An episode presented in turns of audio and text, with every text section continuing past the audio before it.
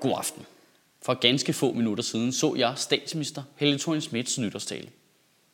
Og jeg tænkte, hvordan kan det egentlig være, at hun taler som en robot?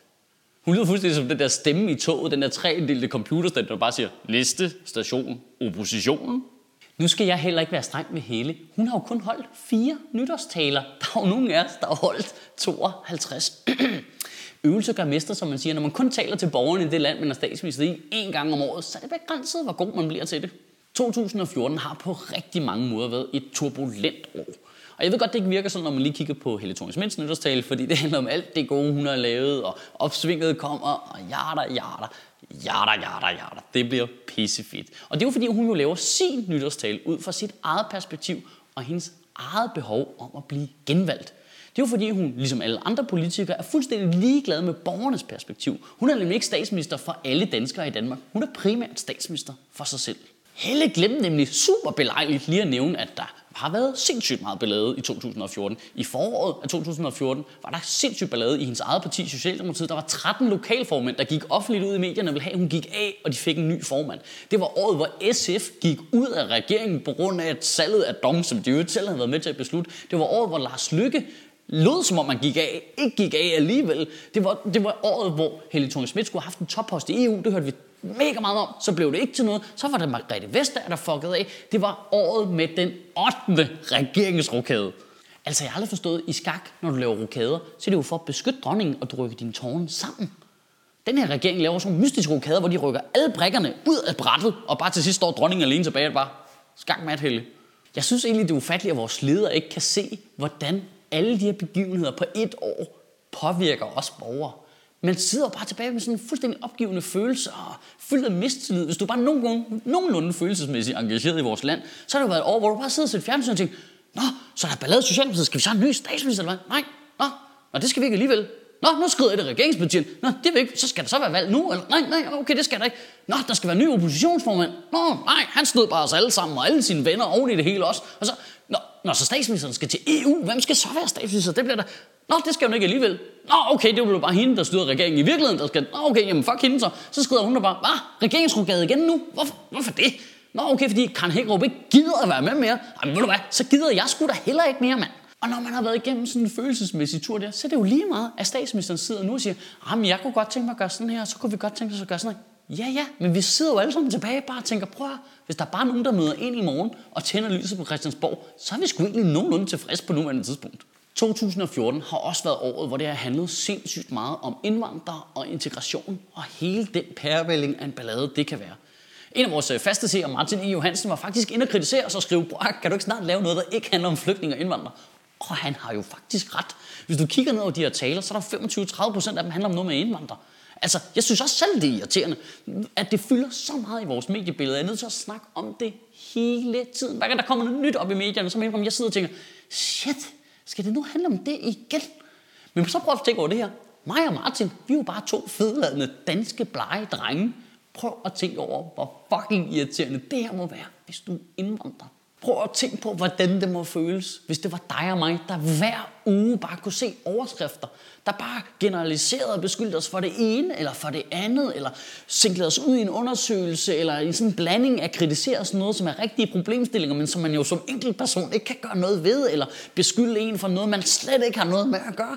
Prøv at tænke på, hvis det var også der hver morgen, når vi stod op, lige tog en kop kaffe, gik ud og hentede avisen, og så var det bare, fuck, hvor irriterende, det må simpelthen være så frustrerende. Der må være så mange hjem med folk med indvandrere bare rundt, hvor de stopper om morgenen og bare, åh, da, da, da, da, lige åbner computeren, tjekker ned, og bare, fuck, pis, kont, hvad er det, der foregår? En anden af vores seere, der hedder Thorstein Birk, gør opmærksom på, at der var nogle mennesker i Haderslev, der havde en Facebook-begivenhed, der hed Stop Islam, Knæk Islam. Oh yeah, som en reference til knæk cancer. Åh, oh, shit, altså burde Facebook ikke bare snart lave noget, der hedder en begivenhed, som alle de der tosser, de kunne lave deres fucked up lort i. Prøv, jeg er ked af at sige det. Så længe det fylder så meget for os, og så længe det her findes i vores samfund, så bliver jeg altså ved med at snakke om det. Og jeg er virkelig ked af det over for alle jer, der er trætte af at høre om det. Jeg er selv træt af at snakke om det, men vi bliver nødt til at snakke om det. Vi kan ikke bare ignorere det. Men vigtigst af alt vil jeg gerne sige undskyld til alle de mennesker derude, der har indvandrerbaggrund. Undskyld, at det overhovedet er nødvendigt, at vi bliver ved med at snakke om det. Men det er nu nødvendigt. I julen var den fandme gal igen.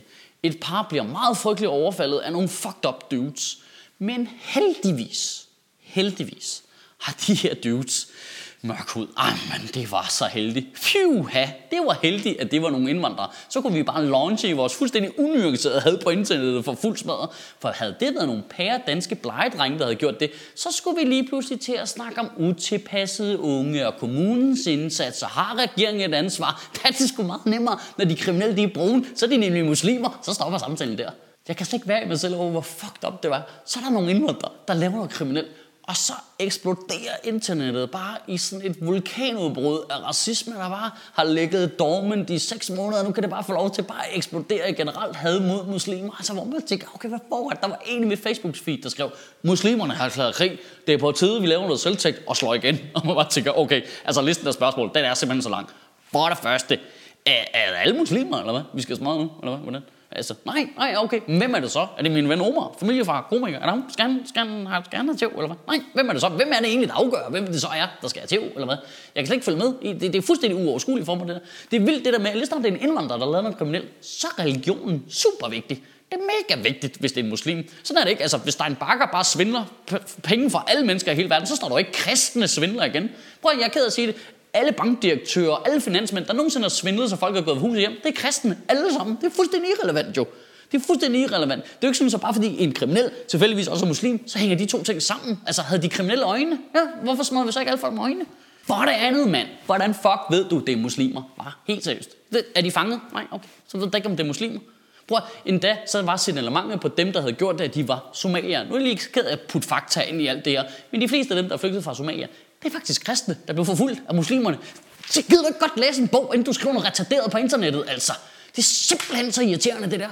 For det fucking tredje. Selv hvis det er mennesker, der identificerer sig selv som muslimer. Kan vi så ikke blive enige om, at det ikke er deres super alt dominerende karaktertræk, at de er muslimer? Hvis du står på gadehjørner med kæder og venter på at tæve nogen, efter du har sniffet lim, så er du ikke super god muslim. Altså, jeg er ikke, jeg er ikke super religiøst stærk, men jeg er ret sikker på, at du ikke følger profetens ord sådan helt nøjagtigt, hvis du virkelig godt kan lide at tæve folk i ansigtet med jern. Nu må I fandme holde op, altså.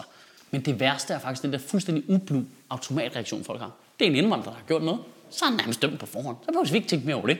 Det er bare, vi straffer bare dem alle sammen. Vi er fuldstændig villige til at straffe alle indvandrere. Hvis en indvandrer gør noget forkert, så skal de bare ud af landet. Så skal vi ikke have flere end af dem. Som om dem, der bor nede i Somalia og flygter herop nu, har noget at gøre med ham, der bor herop nu, der kom ned fra Somalia af. De har intet med hinanden at gøre. Men hvis en kamphund, den lige bider et menneske, og den ras bliver gjort ulovlig, så er alle folk bare, nej, nej, nej, du kan da ikke bare generalisere ud på alle kamphund. Min kamphund, den er super nuttet, den er mega nuttet. Se, du skal se, hvor sød den er. Den gør slet ikke noget, den er simpelthen så velopdragen. Okay, så du vil gerne have nuanceret stillingtagen til problemstillinger med hunden, men ikke til mennesker, hvis de tilfældigvis har brun hud. Jeg er ked af at sige det. That is fucked up. I 2015 har jeg virkelig et håb for, at vi alle sammen kan lave et nytårsforsæt, der lyder sådan her. Når vi skal diskutere integration, og alle de her problemer, som vi har snakket om i løbet af ugerne gennem det her år, så kunne jeg virkelig godt tænke mig, at vi ikke kaldte folk for indvandrere, nydanskere, anden generationsindvandrere, tredje generationsindvandrere, alt det der. Det kunne være vildt fedt, hvis vi kalder folk for danskere. Lige meget, hvordan de ser ud. Lige meget, hvor deres forældre kommer fra. Hvis du er født og opvokset i det her land, så er du dansker. Det er et dansk problem. For lige snart vi siger, at problemerne har noget med indvandrere at gøre, så skubber vi dem fra os, så tager vi ikke ansvar for dem, så siger vi, at det er jo ikke os, det er jo nogle andre, der kommer et andet sted fra. Nej, nej, nej, nej, nej, nej. De kommer herfra. De er lige herfra. Det er lige midt i Danmark, problemet er der. Vi har selv været med til at lave det. Det er kun os, der kan løse det. Ligesom der er problemer med folk, der er på kontanthjælp og ikke vil tage et arbejde. Ligesom der er problemer med danskere, der snyder skat, så er der også problemer med danskere, der ikke er nok integreret i det danske samfund. Og her er det ikke kun folk fra Sønderjylland, jeg snakker om. Det er også nogle steder i Voldsmose, og det kan være her på Nørrebro. Det er danskere. Vi skal som danskere hjælpe alle danskere for at blive en del af det danske samfund. Kan du have en rigtig god uge, og Gud bevare min bar.